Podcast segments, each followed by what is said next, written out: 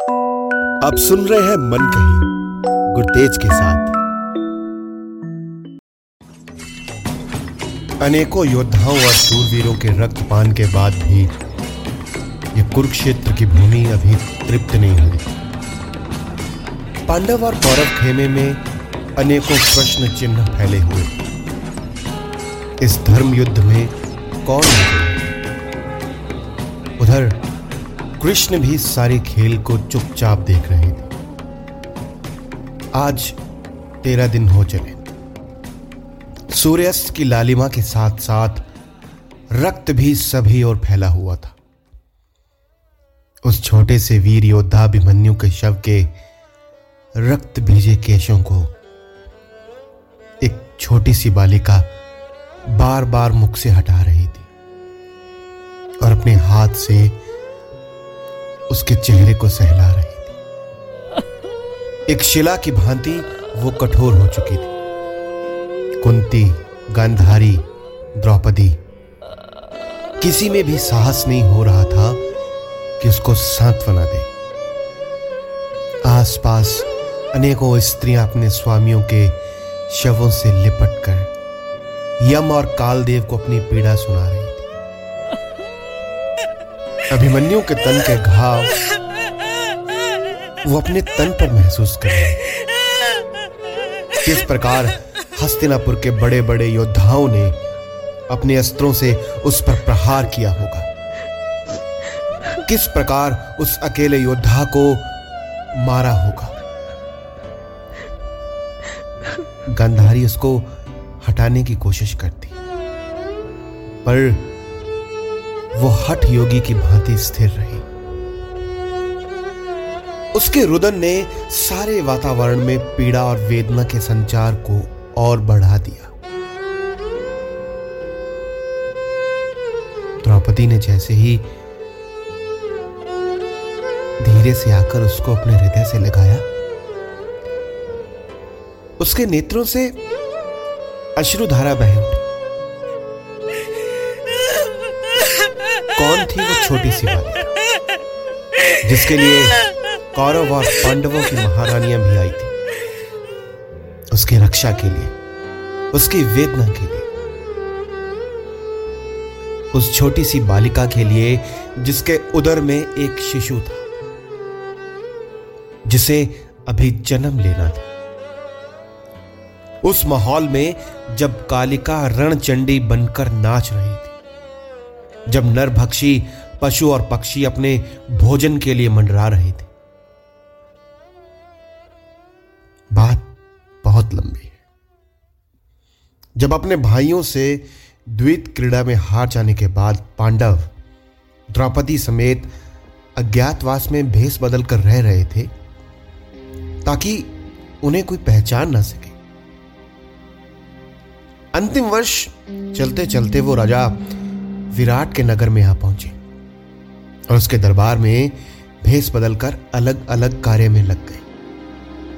उन्होंने अपने नाम भी बदल लिए।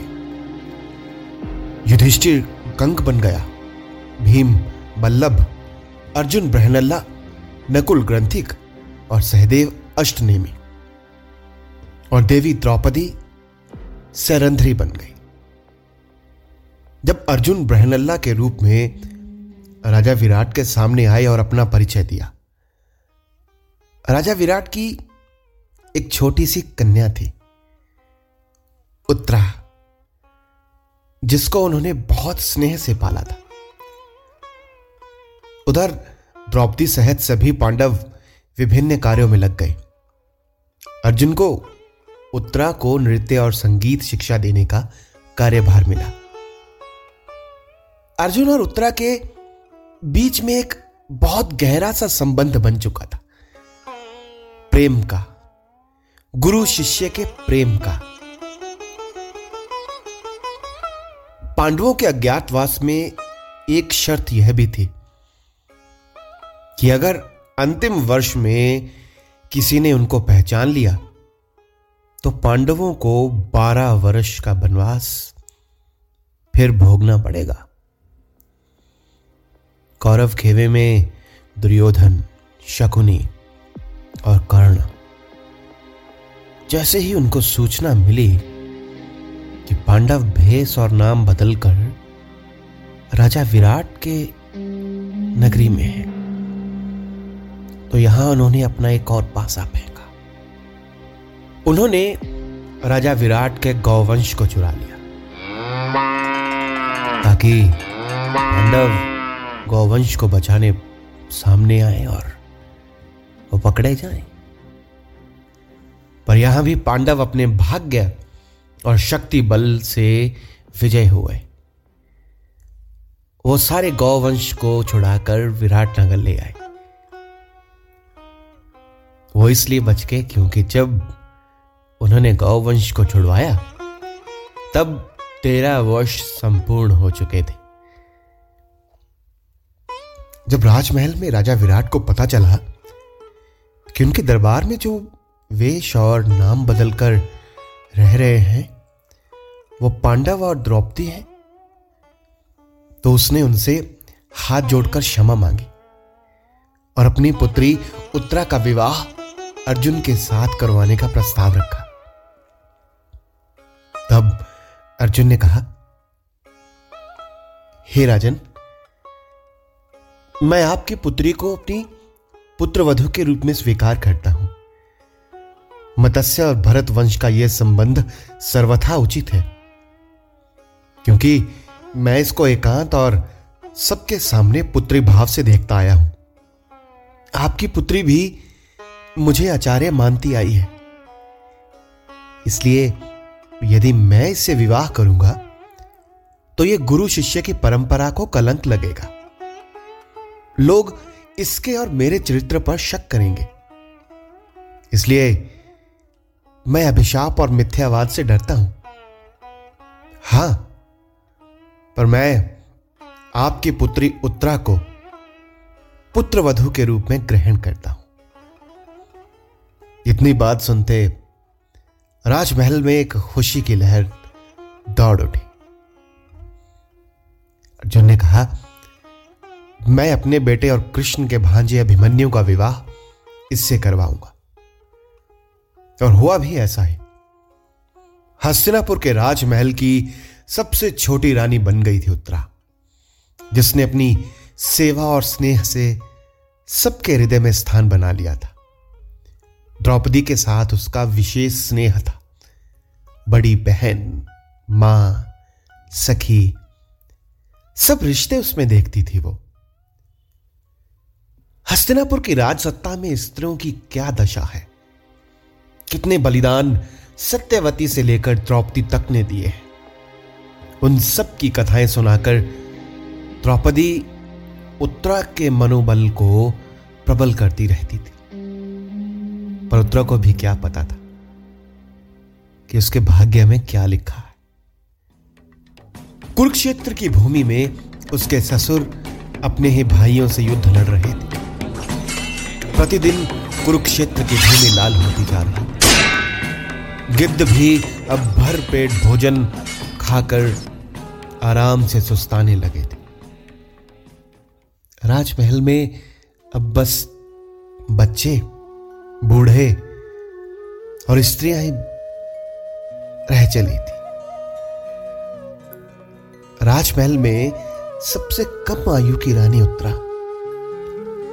अपने कक्ष में बेचैन सी घूम रही थी। उसे समझ नहीं आ रहा था कि हो क्या रहा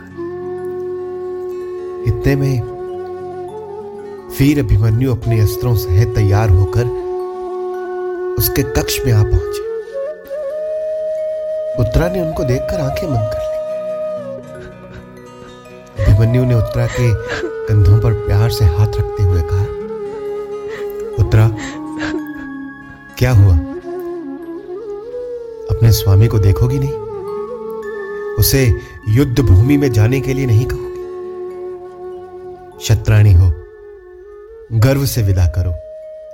एक शत्राणी अपने पति, पिता और भाई को युद्ध भूमि में भेजते समय डगमगाती नहीं। मुझे विदा करो। इतनी बात सुनते ही उत्तरा की आँखों से नीर बह उठा। वो अपने स्वामी के गले से अमर बेल की भांति लिपट गई। फिर धीरे से गर्व के साथ ऊपर मुख करते हुए कहा, स्वामी, आप भी अपने बाप दादाओं की भांति युद्ध में विजय पाओ। वीर बजरंगी आपको बल दे। कृष्ण के दिशा निर्देश आप भूलना मत। विजय होकर लौटे।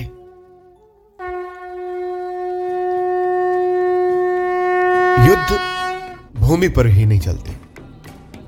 युद्ध में मरने वाले लोगों की पत्नियों का सारा जीवन युद्ध बन जाता। है जिसमें वो पल पल मरती है, जीती है, लड़ती है। जीवन भर समाज से और स्वयं से। आज गुरु द्रोणाचार्य ने जिस चक्रव्यूह की रचना की थी, उसको तोड़ता हुआ अभिमन्यु भीतर तक घुस गया। किंतु काल को कुछ और मान लिया मानो उसको भी अभिमन्यु से प्रेम हो गया। जयद्रथ ने अपनी सेना के साथ उसको घेर लिया। अभिमन्यु उसकी सेना पर टूट पड़ा। इतने में उसका सामना दुर्योधन के बेटे लक्ष्मण से पड़ा अभिमन्यु ने अपने अस्त्र बल से लक्ष्मण को परास्त कर दिया। जब यह समाचार दुर्योधन को पता चला तो उसने कर्ण, द्रोण, अश्वत्थामा, कृतवर्मा आदि जैसे महारथियों के टुकड़ी से उसको घेर लिया। सब मानदंड तोड़ दिए गए। उस अकेले वीर योद्धा पर सब ये बड़े बड़े योद्धा वीर टूट पड़े। अब बालक रक्त से नहाकर युद्ध भूमि पर काल की बाहों में विश्राम कर रहा। उसने अपनी आहुति यज्ञ को दे दी थी। को प्राप्त हो चुका था।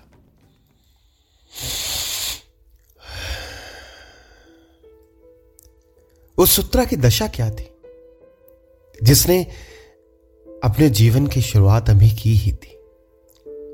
उसका स्वामी उसे अकेला छोड़कर अगले पड़ाव के लिए चला गया। किसी के पास वो सांत्वना ही नहीं थी जो उसको दे सके।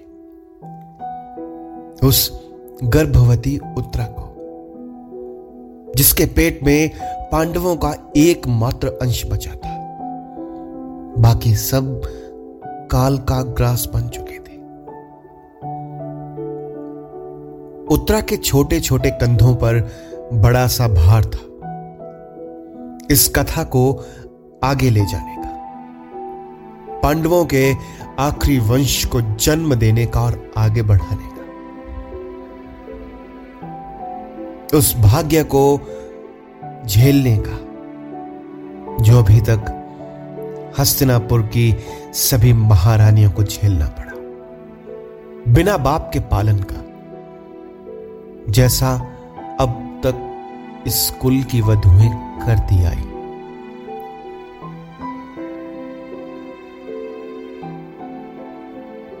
कुंती ने बहुत प्यार से उसको साहस दिया। द्रौपदी ने उसके दुख को कम करने की कोशिश की और गंधारी उसका हाथ पकड़कर बाकी विधवा औरतों के साथ वापिस हस्तिनापुर के राजमहल की ओर चल। अकेली। यह दशा केवल उत्तरा की नहीं, बहुत सी स्त्रियों की थी। आज भी हमारे पास अनेकों उत्तराएँ मिल जाएँगी। आज भी अनेकों छोटे छोटे भिमन्यु देश की सीमा पर शहीद होते युद्ध किसी समस्या का हल नहीं।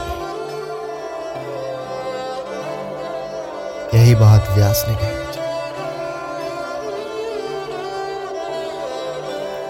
युद्ध में तो सदैव स्त्री का हनन ही। महाभारत के भयंकर युद्ध के बाद केवल स्त्रियाँ ही शेष रह जिन्होंने प्रतिदिन स्वयं के साथ महाभारत।